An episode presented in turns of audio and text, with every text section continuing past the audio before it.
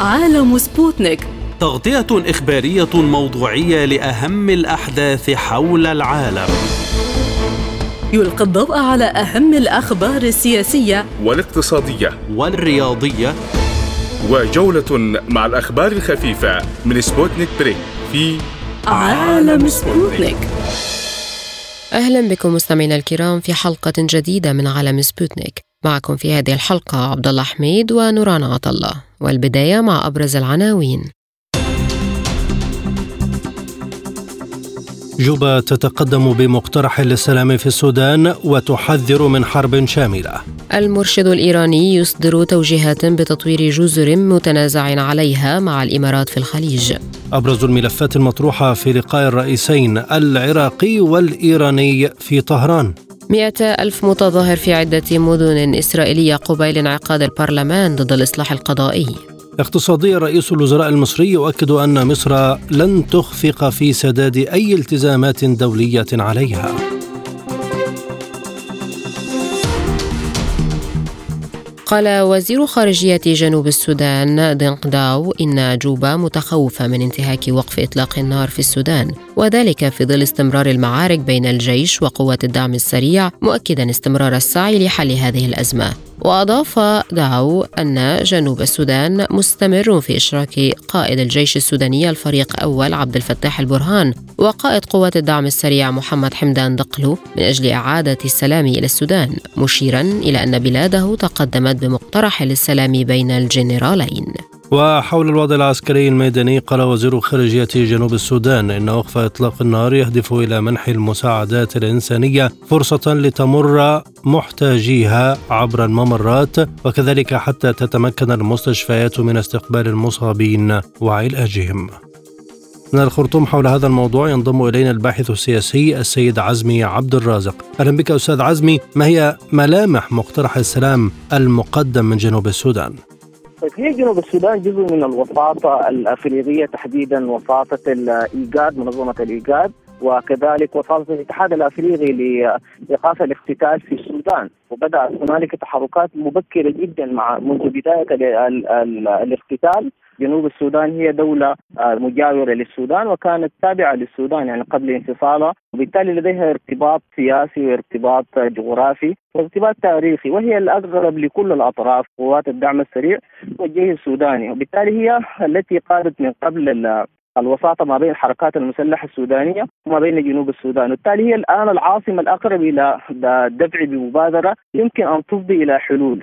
المبادرة هي مبادرة الإيجاد تحديدا وهذه المبادرة دائمه على ثلاثة نقاط، النقطة الأولى هي الدفع بمقترح هدنة ومن ثم وقف إطلاق النار. وكذلك يعني توفير منبر خارجي في جوبا آه، لوساطة ما بين الطرفين، ولكن يبدو بأن هذه المبادرة أيضا اصطدمت بحائط نسبة للظروف وتعقيدات الحرب الآن. الآن خصوصا إنه الآن الحرب يعني دخلت في مراحلها الأخيرة، الآن القوات المسلحة تمسك بزمام المبادرة، بدأت المرحلة الأولى بمرحلة ضرب القدرات العسكرية لقوات الدعم السريع، ومن ثم المرحلة الثانية مرحلة الانتشار ومنع وصول الامداد العسكري والمؤن، والآن هي نشر قوات الشرطه السودانية في تأمين الممتلكات والأرواح، بالتالي يبدو أن الجيش السوداني يمسك بزمام المبادرة بخلاف قوات الدعم السريع، هذه المبادرة أيضا اصطدمت بمسألة غريبة جدا بحيث إنه تمكنت من التواصل مع قائد الجيش السوداني عبد الفتاح البرهان ولكنها فشلت في التواصل مع قائد قوات الدعم السريع الذي اختفى تماما وبشكل غامض منذ نحو أربع أيام. ما يدل على أنه أن هنالك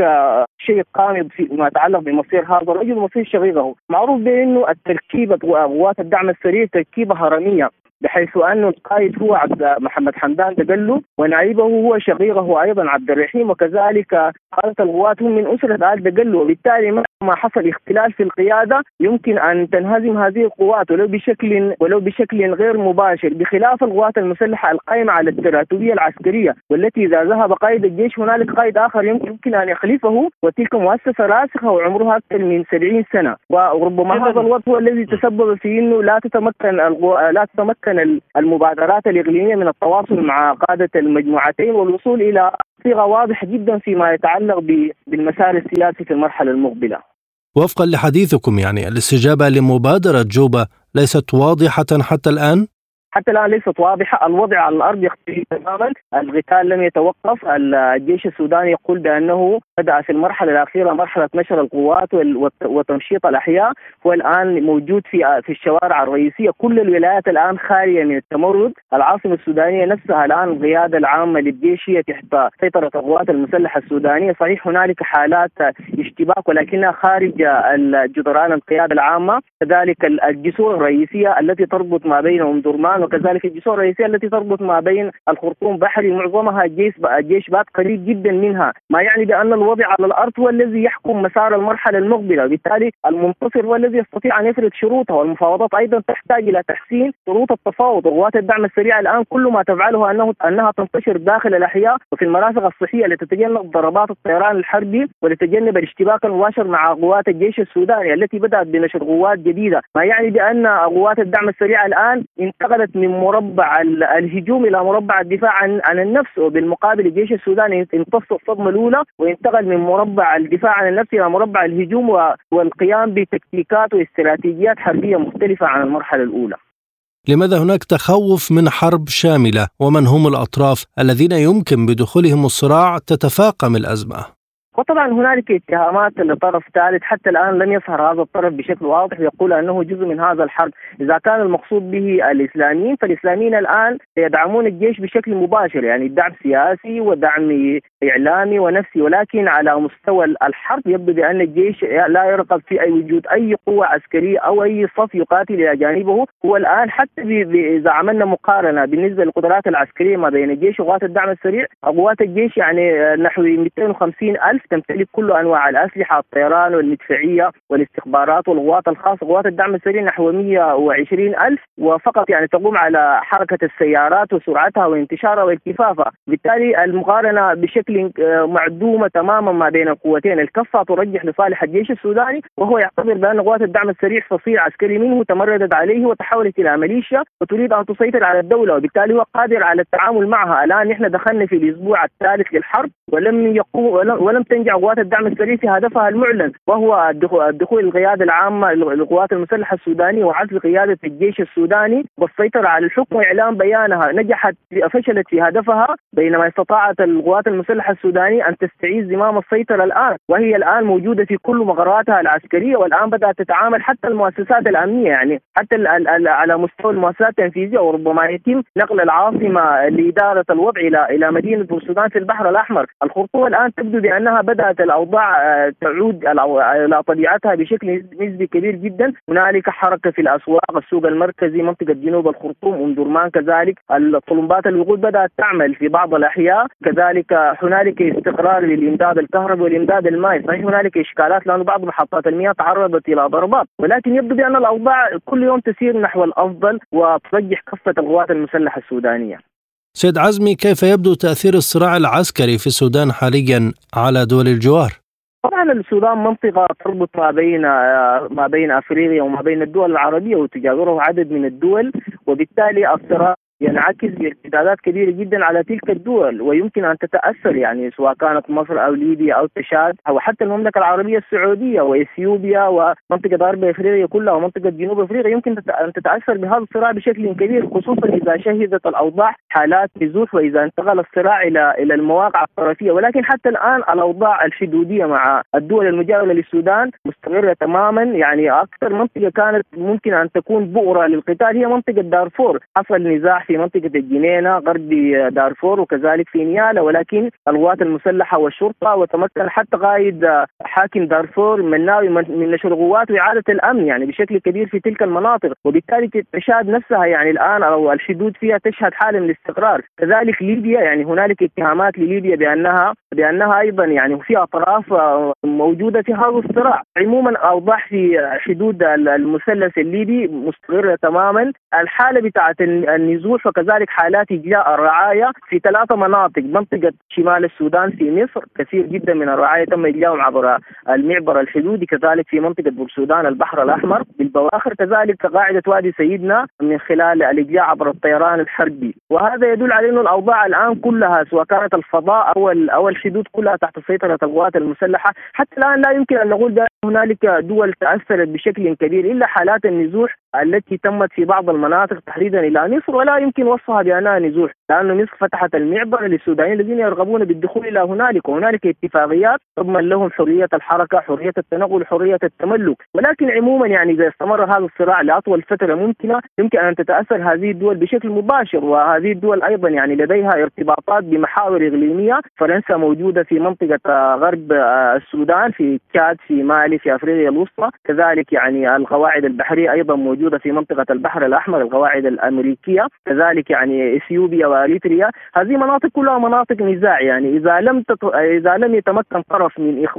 من الانتصار على الطرف الآخر أو لم تتدخل قوة دولية تعيد الأوضاع إلى ما كانت عليه يمكن أن تتأثر الدول المجاورة للسودان بالحرب التي تدور الآن ودخلت الأسبوع الثالث.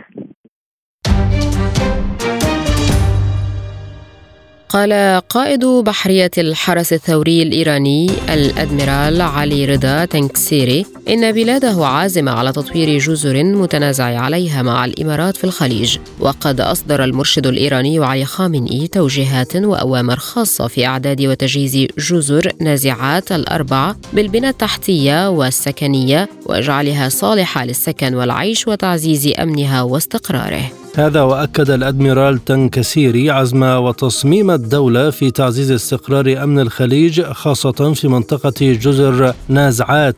معلنا عن بدء هذا المشروع عبر بناء المنازل السكنية والبنى التحتية وإنشاء الارصفه العائمة ومرافق صيد الأسماك لخلق فرص عمل جديدة وتحسين الظروف المعيشية. وحذر من أن الوجود غير المشروع للغطرسة الأمريكية والكيان الصهيوني في هذه المنطقة يعرض استقرار أمن الخليج للخطر بحسب تعبيره. وتتنازع إيران مع الإمارات على ملكية الجزر الثلاث إذ تطالب أبو ظبي بإعادة جزر طنب الكبرى وطنب الصغرى وأبو موسى في حين تؤكد طهران أن ملكيتها للجزر غير قابل للنقاش. من طهران ينضم إلينا حول هذا الموضوع السيد سعيد شاوردي المحلل السياسي الإيراني أهلا بك سيدي الكريم وهل يؤثر ذلك على تقدم العلاقات وتحسنها مع دول الخليج خاصة الإمارات والسعودية؟ تحية طيبة لك أستاذ عبد الله ولجميع المستمعين. آه، طبعا هو في الواقع لم آه، يصدر قرارا بأن يتم تطهير الجزر من آه، الذين يسكنون فيها. بل يعني هو أكد أن هذه المناطق أو هذه الجزر التي تقع يعني في وسط الخليج الفارسي أن تكون يعني قابلة للسكن. وأن آه، توفر فيها أرضية لأن آه، يستطيع الإنسان سواء المواطن الإيراني الذي يسكن يعني منذ القدم في هذه الجزر أو من مناطق أخرى أن توفر له الأرضية اللي يستطيع أن يسكنها وتصبح مناطق آه، قابلة للسكن. طبعا هي إيران تقول أن هذه الجزر هي جزر تاريخية تابعة لإيران وهي جزء لا ينفصل عن السيادة الإيرانية.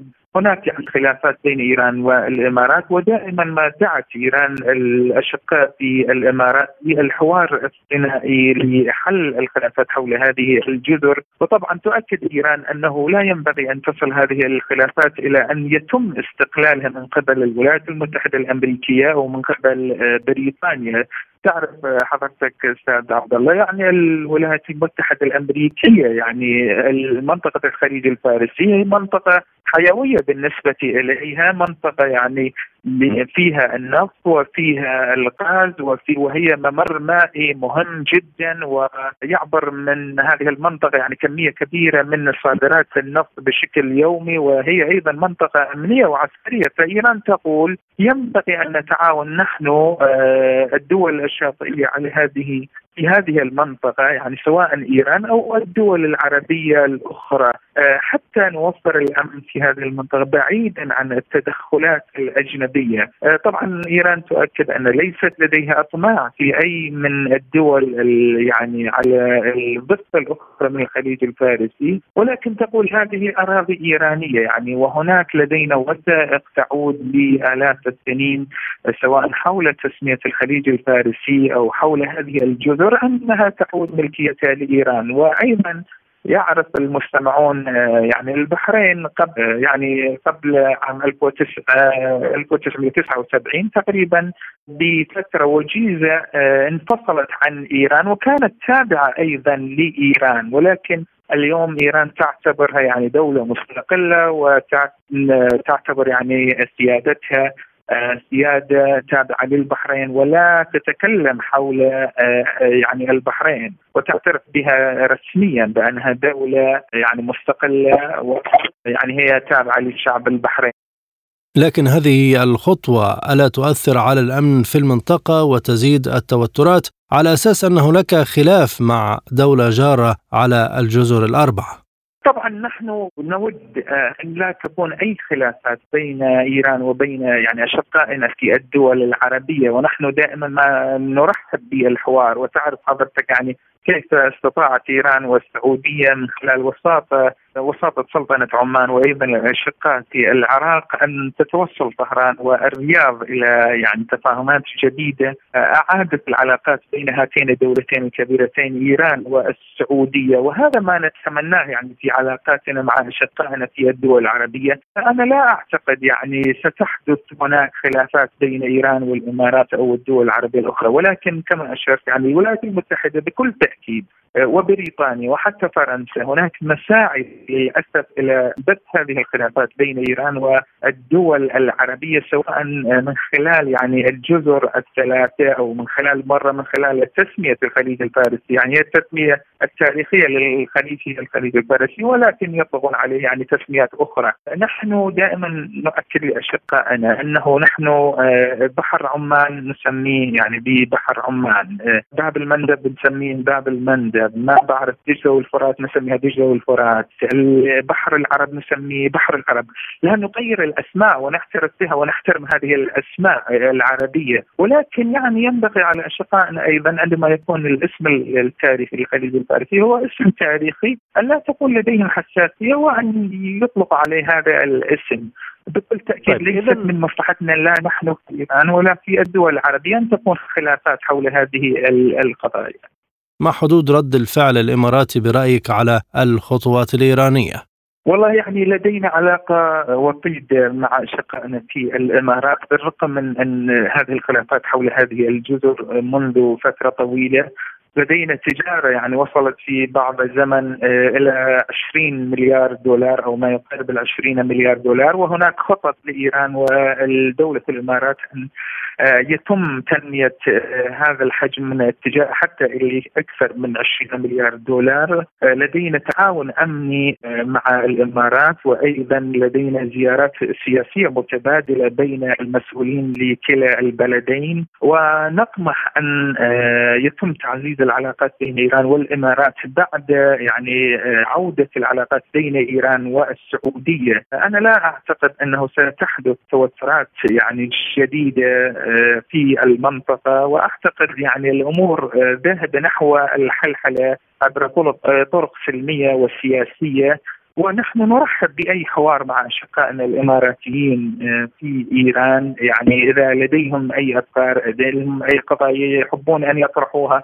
أن نطرحها ونتحاور حولها ولكن بشكل ثنائي لا نسمح لدول أخرى أن تدخل وتعقد الأمور؟ لأن تعرف حضرتك أستاذ عبد يعني على سبيل المثال الملف النووي، يعني الملف النووي منذ فترة طويلة هناك مفاوضات، هناك الأمم المتحدة، مجلس الأمن، الولايات المتحدة الأمريكية، دول عظمى دخلت على الخط ولكن هذا لم نصل إلى نتيجة في الواقع حول الملف النووي بسبب أن لكل دولة مصالح ولديها يعني سياسة خاصة فهذا يعقد الأمور فيما يخص الجزر الثلاثة نحن أيضا هكذا نعتقد أن سنصل إلى تفاهمات سنصل يعني إلى آه، ابرع الحوار إذا ما تحدثت إيران والإمارات بشكل ثنائي وأعتقد هو هذا الحل الذي س آه، أو هذه هو السبيل الذي سينهي الخلاف بين إيران والإمارات حول هذه القضية.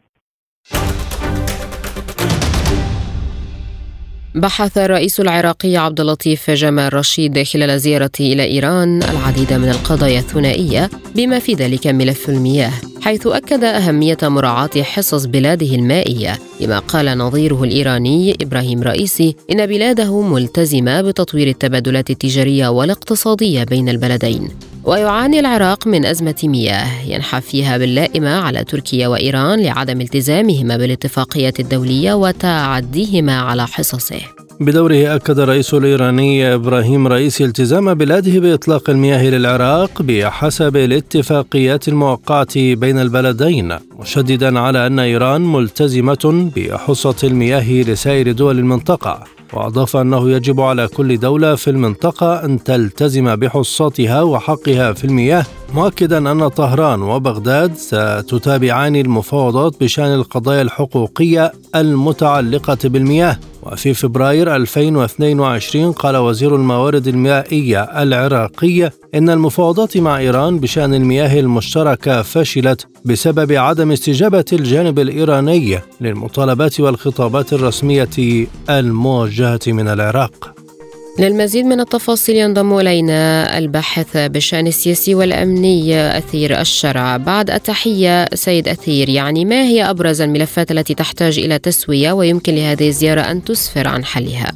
آه نعم بسم الله الرحمن الرحيم. الزيارات التي يقوم بها رئيس الجمهورية رئيس مجلس الوزراء هناك علاقات خارجية جديدة. العراق الآن هو محور لتلاقي أو لتقارب وجهات النظر بما يخص المصلحة العراقية، العراق يعاني من أزمة مياه حقيقية ويعني تركيا وإيران هي أغلقتا الممرات المائية على العراق وبالتالي العراق يعاني من شحة المياه، أبرز يعني الأمور التي تم التباحث بشأنها مع الرئيس الإيراني آه، طبعا هي ما يخص تزويد العراق أو إنعاش الموارد المائية العراقية. وهناك وعد قدم من قبل آه، الرئيس الإيراني بمساعدة العراق وفتح الممرات المائية انه الأنهر التي آه، يعني تمر من يعني تغذيتها من إيران ومن تركيا بطبيعة الحال. معظمها الآن يعني شكلت خطر على الزراعة وأيضا على كل الجوانب الحياتية، كذلك أعتقد إنه تم تباحث مسألة العلاقات بين إيران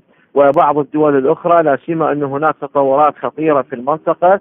وهناك أنباء عن تدخلات خارجية وربما هناك يعني قصف لبعض المواقع في سوريا والعراق وأيضا إيران، لذلك اعتقد انه الجانب الأمني كان حاضرا المباحثات آه التي آه أن تكون على إيران القيام بها آه ردءا لأي مخاطر قادمة، اعتقد انه الرئيس العراقي هو ركز بالجانب الأمني كذلك بالجانب الخدمي بما يخص العراق، هناك تطورات خطيرة في المنطقة ربما آه، قد يكون الرئيس الجمهوري العراقي يحذر إيران آه، من عدم آه، أو أو التهاون بالمخاطر المحدقة في المنطقة، المنطقة ربما تتجه إلى إلى صراع يعني محتدم أو ربما تذهب إلى إلى الاستقرار الدائم، هذا المشروع الاستقرار أعتقد أنه بيد إيران وخصوصا بعد آه، أن تم تقارب وجهات النظر على مستوى عالي جدا بين إيران وبين السعودية، هذا الأمر ما جعل ارتياح كبير في المنطقة لكن آه، الولايات المتحدة الأمريكية ربما وبريطانيا لديها رأي آخر. لا يمكن أن تخرج خالية الوفاض لذلك نرى أنه آه، هناك ربما تحديات خطيرة تلوح بالأفق وزيارة الرئيس العراقي إلى إيران تصب بهذا الجانب. بالنسبة لملف المياه والذي شهد توترا لدرجة تهديد بغداد برفع قضايا دولية هل يمكن حله خاصة لما يعانيه العراق من أزمة طاحنة؟ آه، نعم بالإمكان. شوف اليوم العراق آه، يعني لديه تعامل آه، اقتصادي يعني تجاري بين إيران وبين تركيا. زيارة المسؤولين العراقيين إلى تركيا الأخيرة ربما تمخض عنها وعود من قبل الرئيس أردوغان بمساعدة العراق بهذا الجانب وفتح يعني السدود المتجهة إلى إيران. يعني مدة معينة. كذلك فعلا يعني بإستطاعة إيران اليوم مساعدة العراق بهذا الجانب. لأن شوفوا اليوم المنطقة عموما تعاني من شحة المياه لكن بإمكان إيران وبإمكان تركيا مساعدة العراق وتزويدها بالحصة المقررة آه التي يعني يجب أن ينعم بها العراق.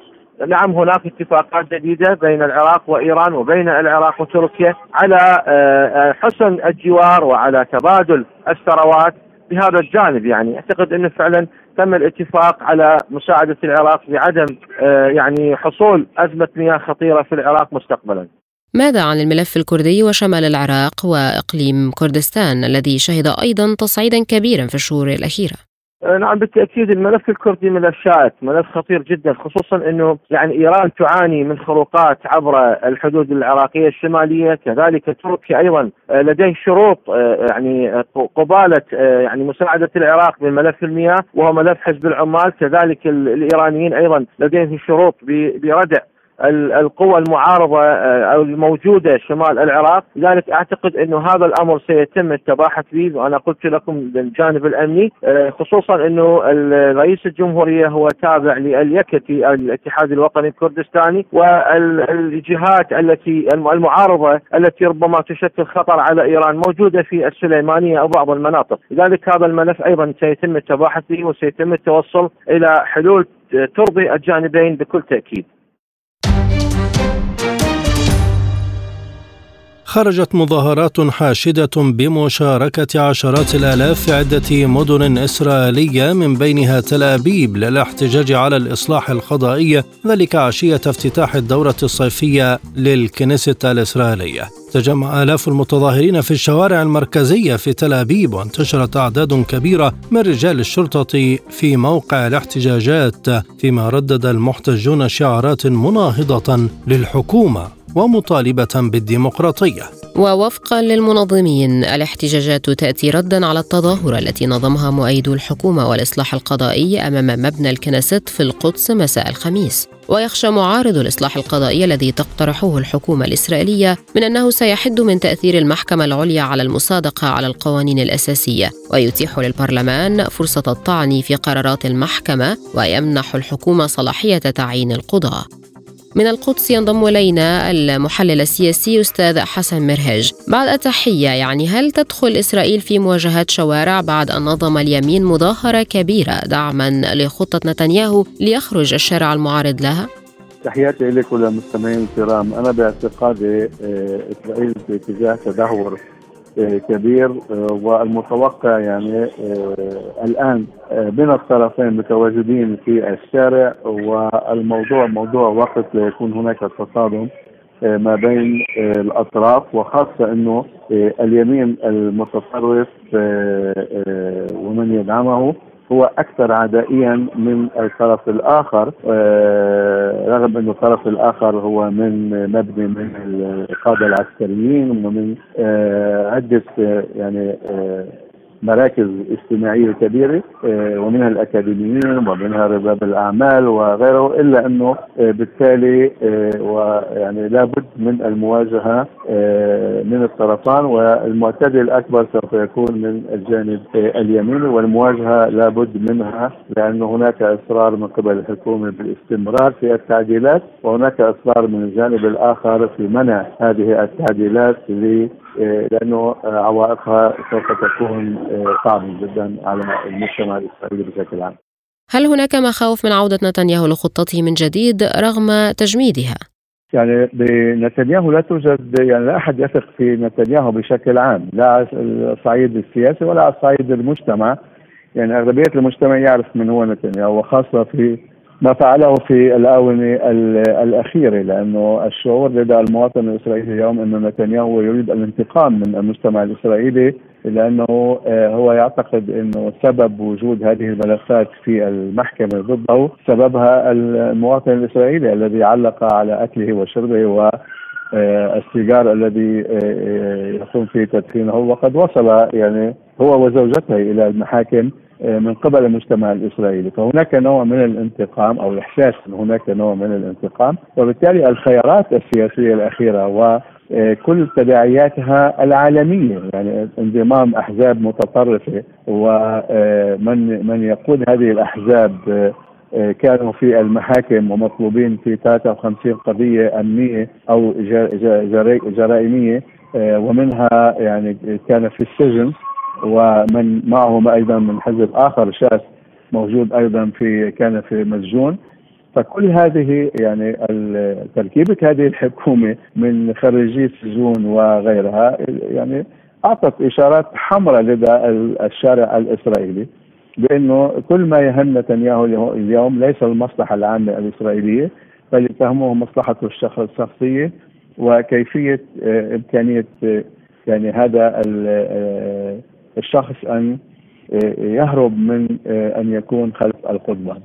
هل بدأ القضاء الإسرائيلي يدخل أيضا في النزاع والانقسام مع الشارع بعد أن شارك وزير القضاء يريف ليفين في مظاهرة اليمين ووجه اتهامات لمحكمة العدل العليا؟ يعني ما زال الوزير لا يستطيع وزير القضاء يعني حسب القانون الإسرائيلي الحالي لا يستطيع أن يملي على المحاكم. يعني المحاكم بشكل عام تتبع محكمة المحكمة العليا وأي انتقاد قد يوجه للمحكمة العليا. يبقى بشكل انتقاد ولا يكون له أي تأثير. يعني وهذه ليست المرة الأولى. ولكن هذا يجعل آه، المواطن الإسرائيلي كيف ينظر إلى هذه إلى هذه المحاكم؟ وهل يستطيع أن يثق في هذه المحاكم أو هل يستطيع أن يثق في مثل هذا الوزير أو هل يستطيع أن يثق في المنظومات التي تعمل يعني كالمنظومة التنفيذية كالشرطه وغيرها والنيابه النيابه العامه هل تستطيع اليوم هل كمواطن استطيع أن نثق بعد ان بعد أن شكك في مهامها آه، الوزراء آه، بشكل عام والوزير المسؤول عن العدالة في إسرائيل بشكل خاص؟ يعني عندما هو يكون في انتقاد معناتها آه، آه، إنه كل أحكام هذه المحاكم هي آه، غير شرعية ولربما حتى القوانين التي يعني إحنا نعرف انه محكمة العدل الان بإسرائيل لو أي صدر أي حكم بملف معين هو يصبح في مثابة القانون. وبالتالي عندما التشكيك والتوجيه الاتهامات إلى هذه المحكمة اذا نحن من الأساس دولة لا يعني لا تعتمد على الديمقراطية وكل أحكامها أحكام آه، مصلحة أو يعني لا يوجد لها أهمية ووزن اجتماعي. مع العلم إنه محكمة العدل بإسرائيل هي تنظر دائما إلى مصلحة الفرد المفروض آه، يعني أن يكون آه، هكذا ولكن توجيه الاتهامات سواء من رئيس الحكومة نتنياهو إلى الشرطه والنيابة العامة والقضاء بشكل عام ورئيس القضاء المسؤول على هذا الجهاز. هذا آه، طبعا يجعل الشارع أكثر فوضى وعدم ثقة في هذه المؤسسات. ولذلك نرى بباب آخر أنه الجريمة تتصاعد في الشوارع الإسرائيلية. كيف ستسير الأوضاع وإلى أين ستصل أيضا؟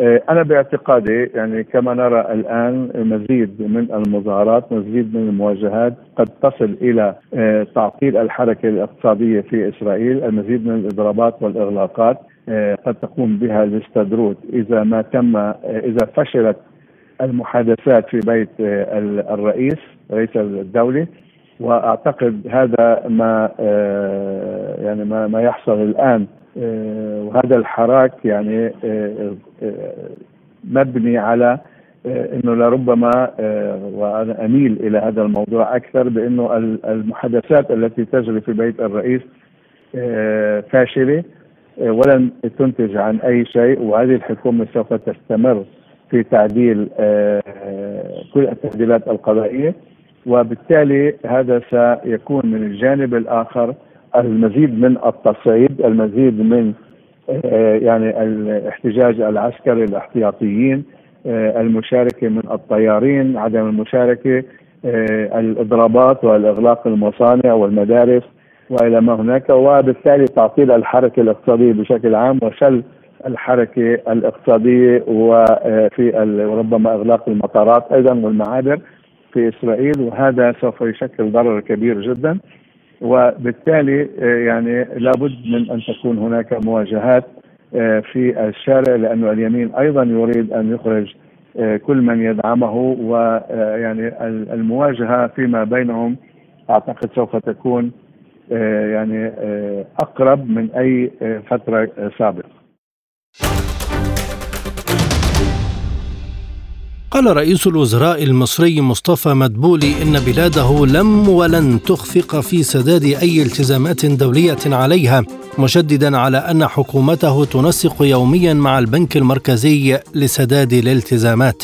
أضاف مدبولي خلال مؤتمر صحفي عقب تفقده مشروعات صناعية بمدينة العاشر من رمضان أنه سيتم تخصيص عشرة مليارات جنيه كدفعة سادسة من متأخرات التصدير مشددا على أن قضية دعم الصادرات وزيادتها أمن قومي.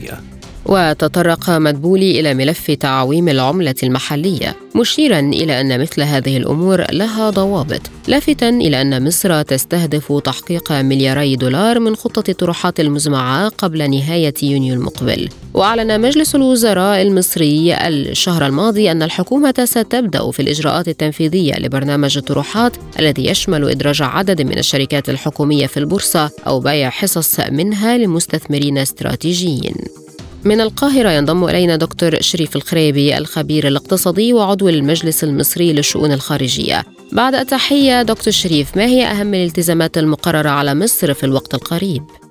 آه، طبعا الالتزامات اللي هي أقساط آه، الديون أو أقساط القروض آه هذه الالتزامات هي ومن فضل الله لم يحدث أن مصر تخلفت عن سداد أي التزامات عليها في الماضي ولن يحدث في المستقبل. وبالتالي عندما يقول أن الالتزامات المصرية آه القروض سواء للجهات الدولية أو للدول المختلفة آه، مصر ملتزمة بها فمصر ملتزمة بها وملتزمة بها بناء على آه، يعني نقدر نقول تدقيقات حقيقية في آه، توقعات الدخل القومي المصري اللي هيحصل في الفترة القادمة. هو لم يحدث في تاريخ مصر مهما يعني في مراحل أسوأ من اللي إحنا فيها دلوقتي أن تخلفت مصر عن سداد ديونها ابدا وبالتالي هو بيؤكد أن ذلك لن يحدث. هل هناك أي ديون متأخرة على مصر تستحق السداد؟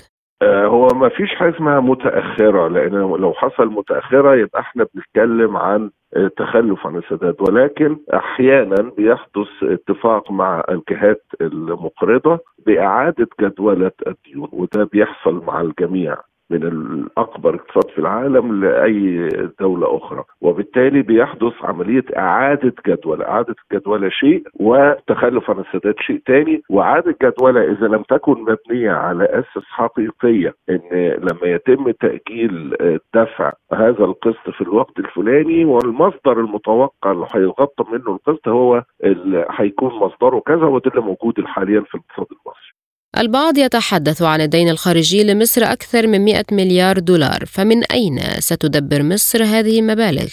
لا هو إجمالي الديون الخارجية المصرية أكثر من رقم اللي حضرتك بتقول عليه بكتير، يعني إجمالي الديون الخارجية المصرية إحنا بنتكلم على حوالي 180 مليار دولار. آه، في في المؤشرات الاقتصادية إذا كان الدين لا يزيد عن 50% من اجمالي الناتج المحلي الإجمالي فإحنا في الأمان، إحنا الناتج المحلي الإجمالي المصري الآن إحنا في حدود ال 400 مليار دولار، وبالتالي طالما أن الدين لم يتخطى ال 200 مليار فنحن في أمان، دي حاجة، الحاجة الثانية أن حدث في الفترة الماضية سواء كورونا ثم تداعيات العقوبات الغربية على روسيا اللي طالت العالم كله آه، حدث أن هناك أصبح في نوع من الخلل في كل اقتصاديات الدنيا وليس مصر فقط ولكن مصر لديها ثلاث مصادر مستدامة. هذه المصادر هي اللي بتقوم بتغطية آه، الالتزامات الخاصة بها سواء في تغطية الموازنة العامة للدولة من خلال الضرائب والإيرادات السيادية أو من خلال مولدات النقد الأجنبي زي قناة السويس وزي تصدير الغاز الطبيعي وزي السياحة. وأيضا تحويلات المصريين في الخارج. فإجمالي هذه الأربع حاجات بيؤدي إلى وجود احتياطي آه، جيد لسداد التزامات مصر ويمكن آه، هناك آه، اكتشافات جديدة في الغاز. هناك حركة تجارية جديدة أو كبيرة زادت بالنسبة لقناة السويس. هناك حركة سياحية كبيرة نتيجة لتداعيات المشكلة اللي في أوروبا أيضا بدأت يأتي إلى مصر كثير من السائحين من دول عده وأيضا المصريين في الخارج أيقنوا أنه لا أمان لأموالهم ومدخراتهم إلا أن تكون في بلدهم. فهذه الأربع مصادر مستدامة هي اللي بيتم استخدامها وزيادة الاحتياطي اولا وثم آه، سداد التزامات مصر الخارجية. هل يدخل تحت هذه التدابير ما يعرف ببيع الأصول المصرية التي بدأت فيها الحكومة بالفعل؟ لا هي ما اسمهاش بيع. يعني هي ليست آه. بيع ولكن الصندوق السيادي المصري بيستغل الممتلكات المصرية والشركات المصرية لتعظيم الفائدة منها. يعني آه، يعني أحد الشركات اللي أنا بضرب بها مثل اللي هي شركة أبو قير للأسمدة، هذه الشركة شركة قوية وناجحة ولكن بتحتاج لأموال طائلة لتطويرها وزيادة العائد منها وزيادة فرص العمل اللي بتتاحها. وزيادة الناتج اللي إحنا محتاجين الإنتاج بتاعها لاستخدامه في النشاط الزراعي في مصر. وبالتالي تم آه، آه، نقل ملكيه جزء من هذه الشركة إلى الصندوق السيادي لأبو ظبي والصندوق السيادي السعودي. ليس بيع ولكن أصبحوا شركاء في الاستثمار في هذه الشركة والنتائج المتوقعة هتكون اولا هيبقى في ضخ حوالي 3 مليار دولار من الشريكين الجدد للاستثمار في هذه الشركة وبالتالي هيزيد الإنتاج هيزيد فرص العمل. يعني آه، نقدر نقول الاستخدام الأمثل استثماريا واجتماعيا للممتلكات ال- الدولة المنتجة. رئيس الوزراء تحدث عن خطة طرح الشركات في البورصة من جديد. هل هذه الخطة تتأجل أم أنها تسير في مسارها الصحيح؟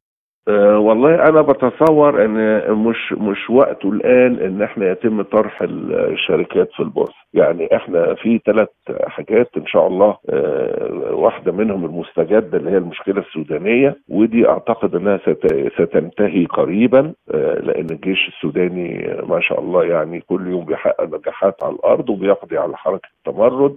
آه، بالنسبة للمشكلة الثانية اللي هي الروسية الأوكرانية ودي آه، روسيا آه، حاسمة وحازمة في إنهائها وأعتقد أنها لن تطول. والمشكلة الثالثة اللي هي العقوبات الغربية واللي هتنتهي بالتبعية بنهاية المشكلة الروسية الأوكرانية. وبالتالي ليس آه، من المنطقي أن يتم طرح شركات في هذه الأوقات اللي هي أنا بنسميها في أوقات آه، عدم اليقين آه، وبالتالي لن تستطيع أن تصل إلى سعر عادل لأسهم هذه الشركات. وأعتقد أن هذه الخطوة سيتم تأجيلها آه، لمدة سنة على الأقل. الآن إلى جولة من الأخبار حول العالم. قال متحدث باسم وزارة الدفاع الروسية أن القوات الروسية قصفت موقع القيادة والمراقبة للطائرات العسكرية الأوكرانية فضلا عن مستودع للذخيرة والمعدات في منطقة خيرسون. وأضاف أن وحدات المدفعية الروسية ألحقت أضرارا بنيرانها بموقع القيادة والمراقبة ومركز التحكم للطائرات بدون طيار التابعة للواء 124 من قوات الدفاع الإقليمية التابعة للقوات الأوكرانية وكذلك مستودع تخزين الذخيرة والمعدات قرب خيرسون.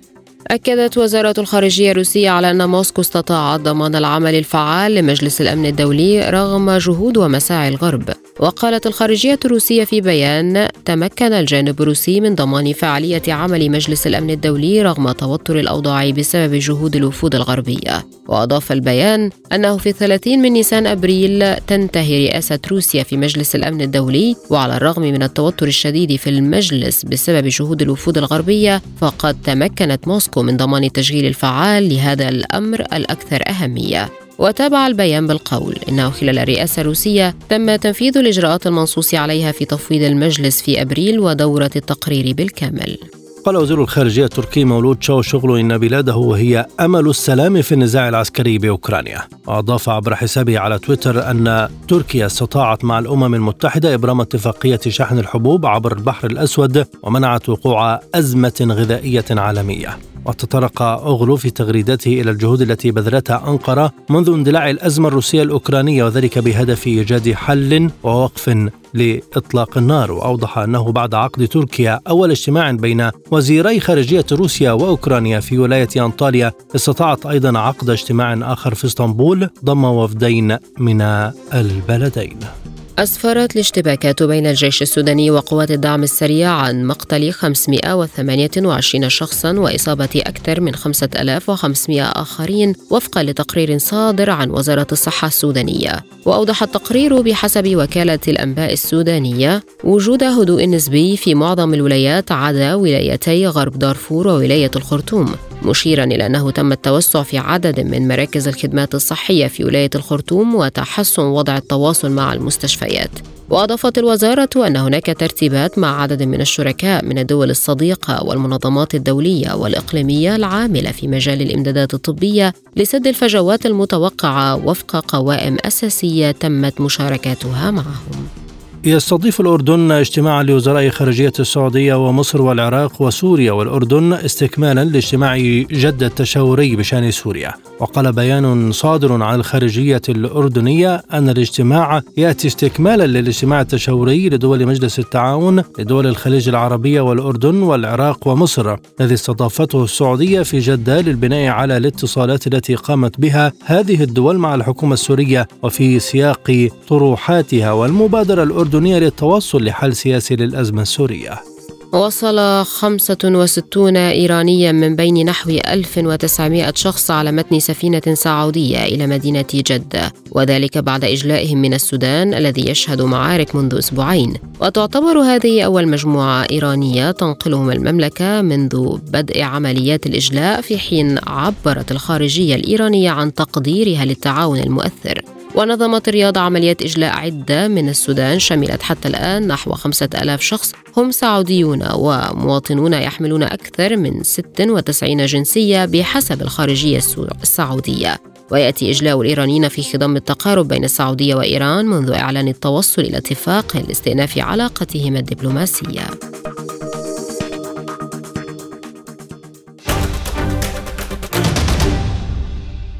مستمرون معكم وهذه تذكرة بأهم عناوين ملفات عالم سبوتنيك. جوبا تتقدم بمقترح للسلام في السودان وتحذر من حرب شاملة. المرشد الإيراني يصدر توجيهات بتطوير جزر متنازع عليها مع الإمارات في الخليج. أبرز الملفات المطروحة في لقاء الرئيسين العراقي والإيراني في طهران.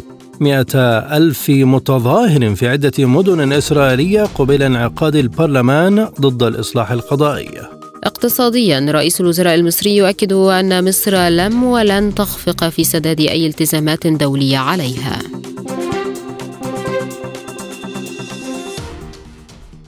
هذه وقفة مع أخبار الاقتصاد مع الزميل خالد عبد الجبار.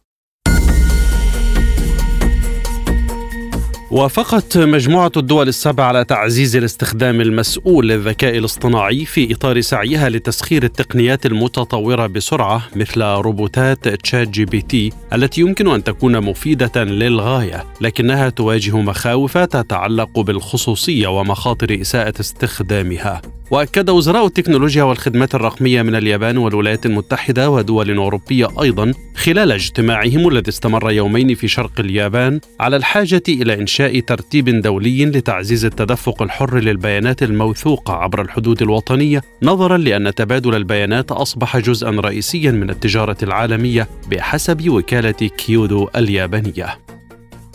أفادت وكالة تونس إفريقيا للأنباء نقلا عن بيان للمركزي التونسي بأن عائدات السياحة في البلاد قفزت بنسبة بلغت أكثر من 60% لتصل إلى مليار دينار فاصل ثمانية من عشرة أي ما يعادل 389 مليون دولار حتى العشرين من أبريل الحالي. وأضاف البيان أن تحويلات العاملين ارتفعت 7.3 من عشرة بالمئة إلى ملياري دينار فاصل 3% مقابل ملياري دولار فاصل 93 من مئة في العشرين من أبريل من العام الماضي. وذكر أن صافي احتياطيات النقد الأجنبي تراجع إلى 22 مليار دينار فاصل واحد من عشرة حتى الثامن والعشرين من أبريل مقابل قرابة 24 مليار دينار فاصل واحد من عشرة خلال الفترة ذاتها من العام الماضي.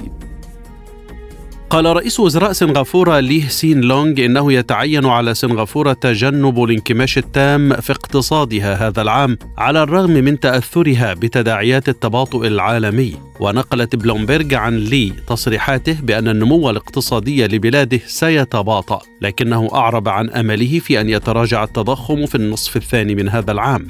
وقال رئيس وزراء سنغافورة هناك خطر حدوث ركود اقتصادي في الدول الغربية مع استمرار البنوك المركزية في رفع أسعار الفائدة لكبح التضخم وأضاف أنه يجب الاستجابة لهذه التداعيات الواسعة من خلال التكيف معها مع بذل كل الجهود لحماية أولئك المتضررين. قدم الشيخ جاسم بن حمد آل ثاني عرضا نهائيا بنحو خمسة مليارات جنيه استرليني أي ما يعادل ستة مليارات دولار فاصل ثلاثة من عشرة للاستحواذ على مانشستر يونايتد الذي يعد أحد أكثر فرق كرة القدم شهرة في العالم وفقا لأشخاص مطلعين على الأمر. من جهته قدم الملياردير البريطاني جيم راتكليف المنافس الأول لمجموعة الشيخ جاسم القطرية أيضا عرضا نهائيا للاستحواذ على النادي بحلول الموعد النهائي لتقديم العروض. وقالت مصادر إن عرض الشيخ جاسم يبلغ مجموعه نحو خمسة مليارات جنيه استرليني سيذهب للبائعين إذا قوبل بالموافقة بالإضافة إلى مبالغ إضافية لمرافق النادي والاستثمارات الأخرى. ومن المتوقع أن تحطم هذه الصفقة الرقم القياسي كأكبر عرض شراء على الإطلاق لامتياز رياضي متفوقة على العرض البالغ أربعة مليارات فاصل ستة من عشرة من الدولارات والذي قدمه مستثمرون بقيادة روب والتون وريث شركة وول مارت خلال العام الماضي لشراء فريق دنفر برونكوز في الدوري الوطني الأمريكي لكرة القدم.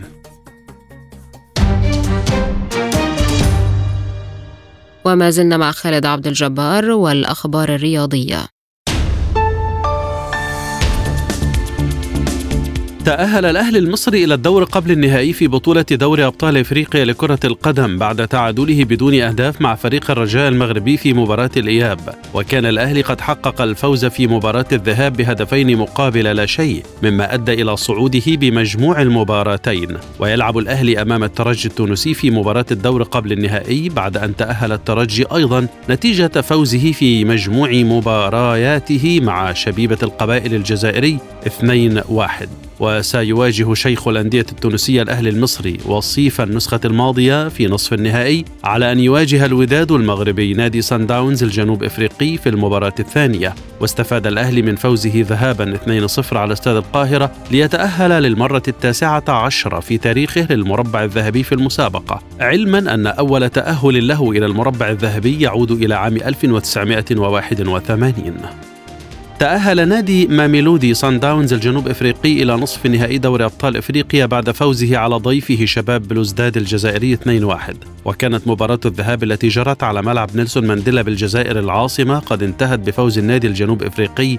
4-1 ثنائية سان داونز وقع عليها ثيمبا الزواني وثابيلو مورينا بينما سجل سفيان بوشار هدف الشباب الوحيد في الدقيقة الرابعة والعشرين ويلعب سان داونز أمام الوداد البيضاوي المغربي حامل اللقب الذي نجح في إقصاء فريق سيمبا التنزاني بركلات الترجيح 4-3 بعد نهاية مباراتي الذهاب والإياب بالتعادل 1-1 واحد واحد. أقر الاتحاد الألماني لكرة القدم والحكم الذي قاد المباراة بين بروسيا دورتموند وبوخوم الجمعة الماضية في الدوري الألماني بارتكاب خطأ في عدم منح ركلة جزاء لدورتموند ليحرمه من نقطتين غاليتين. هذا الخطأ في التحكيم قد يحرم دورتموند من لقب الدوري للمرة الأولى منذ 11 عاما إذ تعادل على أرض بوخوم واحد واحد. ويمكن أن يتقدم عليه بايرن ميونخ بفارق نقطة إذا فاز الأحد على ضيفه هيرتا برلين متذيل الترتيب. وسقط مهاجم دورتموند كريم أديمي في منطقة الجزاء بعد عرقلة من مدافع بوخوم دانيلو سواريز في منتصف الشوط الثاني بينما كان الفريقان متعادلين. لكن الحكم ساشا شتيجمان أمر بمواصلة اللعب ورفض مراجعة تقنية الحكم المساعد المعروفة باسم الفار. وفي حديث لصحيفة بيلد الألمانية قال شتيجمان إنه منزعج حقا ويشعر بضيق مقرا بخطئه أصبح لامين يامال أصغر لاعب سنا يخوض مباراة مع برشلونة في الدوري الإسباني بعد مشاركته في اللقاء ضد ريال بيتيس بعمر 15 عاما وتسعة أشهر و16 يوما. يامال استدعي للمرة الأولى إلى مباراة في الدوري ضد أتلتيكو مدريد في الثاني والعشرين من أبريل لكنه لم يشارك فيها. وفي المباراة ضد بيتيس على ملعب كامب نو شارك يامال في الدقيقة الثالثة والثمانين بدلا من جافي. يامال حطم رقما قياسيا كان يحمله فيسنس مارتينيز الذي لعب للمرة الأولى مع برشلونة ضد الريال مدريد في الدرجة الأولى. في التاسع عشر من أكتوبر من عام 1941 بعمر 16 عاما وتسعة أشهر وخمسة أيام. ويتقدم يامال ومارتينيز في برشلونة على أنسو فاتي الذي شارك في الدرجة الأولى بعمر 16 عاما وتسعة أشهر وخمسة وعشرين يوما.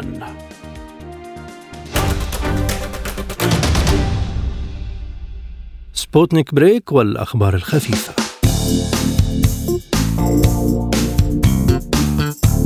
تمكن علماء الآثار من اكتشاف ثلاثة مواقع لمعسكرات رومانية محصنة في شمال الجزيرة العربية بمساعدة خرائط جوجل. ويرجع باحثو جامعة أكسفورد تاريخ المعسكرات التي تم اكتشافها في صور الأقمار الصناعية التي تظهر الخطوط العريضة إلى عام 106 ميلادية معتقدين أنها استخدمت أثناء احتلال معاد لمملكة الأنباط وذلك لأن المعسكرات تسير في خط مستقيم باتجاه دومة الجندل في المملكة العربية السعودية التي كانت في السابق مستوطنة في شرق المملكة.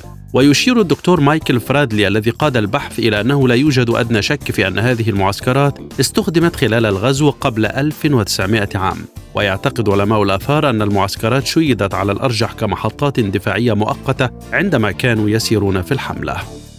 أعلن وزير الثقافة والسياحة التركي محمد نوري أرسوي أن بلاده استعادت من إيطاليا شاهد قبر يعود للقرن الثاني بعد الميلاد سبق تهريبه من مدينة زيوغما القديمة. وأكد أرسوي في منشور على حسابه في أحد مواقع التواصل الاجتماعي استعادة إرث تاريخي لتركيا وأشار إلى أن شاهد القبر يحمل معلومات قيمة تعود ل 1800 عام معربا عن سعادته لاستعادة هذا الإرث شاكرا كل من ساهم في إتمام العملية. وشدد أرسوي على أن تركيا ستواصل كفاحها ضد عمليات تهريب القطع الأثرية التاريخية إلى الخارج وتستقطب مدينة زيوغما التي يعود تاريخها لألفي عام وتقع على حافة نهر الفرات في منطقة نزيب على بعد حوالي 60 كيلومترا من مدينة غازي عنتاب تستقطب سواحا محليين وأجانب على مدى العام.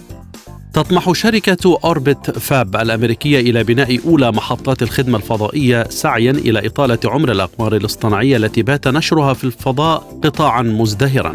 ويقول الرئيس التنفيذي ل Orbit Fab التي تأسست عام 2018 دانييل فايبر في حال كان بالإمكان تزويد الأقمار الاصطناعية بالوقود في الفضاء فلا داعي إذا للتخلي عنها وتفككها عند دخولها الغلاف الجوي للأرض أثناء عودتها. مشيرا إلى أن الأقمار الاصطناعية تشكل حاليا سلعا يمكن التخلص منها وهو ما يعد خطوة تنطوي على حماقة لأنها باهظة الثمن.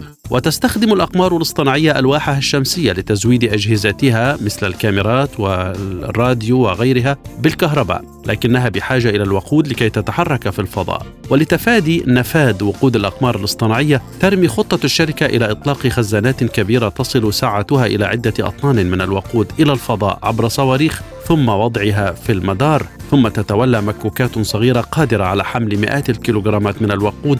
التنقل بين الخزانات والأقمار الاصطناعية لتزويد الأخيرة بالوقود وكأنها عمال لدى محطة وقود في الفضاء.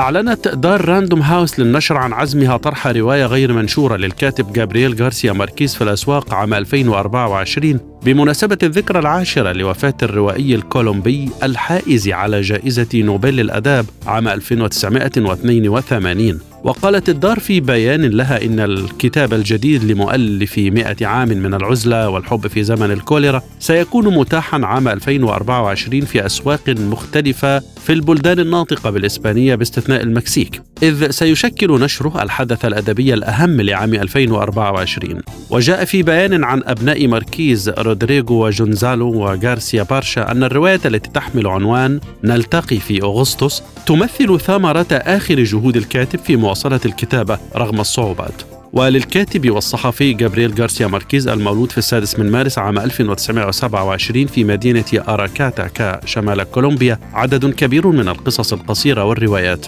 ويشير معهد سيرفانتس إلى أن ماركيز هو أكثر كاتب روايات إسبانية ترجمت أعماله منذ بداية القرن الحادي والعشرين متقدما على التشيلية إيزابيل أليندي والأرجنتيني خورخي لويس بورخيس والبيروفي ماريو فاركاس يوسا الحائز أيضا على جائزة نوبل. وفي الختام إليكم تذكرة بأهم ما جاء في عالم سبوتنيك هذا اليوم. جوبا تتقدم بمقترح للسلام في السودان وتحذر من حرب شاملة. المرشد الإيراني يصدر توجيهات بتطوير جزر متنازع عليها مع الإمارات في الخليج. أبرز الملفات المطروحة في لقاء الرئيسين العراقي والإيراني في طهران. 200 ألف متظاهر في عدة مدن إسرائيلية قبيل انعقاد البرلمان ضد الإصلاح القضائي. في الاقتصاد رئيس الوزراء المصري يؤكد أن بلاده لن تخفق في سداد أي التزامات دولية عليها. ورياضيا الأهلي المصري يتأهل للقب لنهائي دوري أبطال إفريقيا لكرة القدم ليواجه الترجي التونسي على بطاقة التأهل للنهائي. المزيد زوروا موقعنا سبوتنيك dot AE. إلى اللقاء.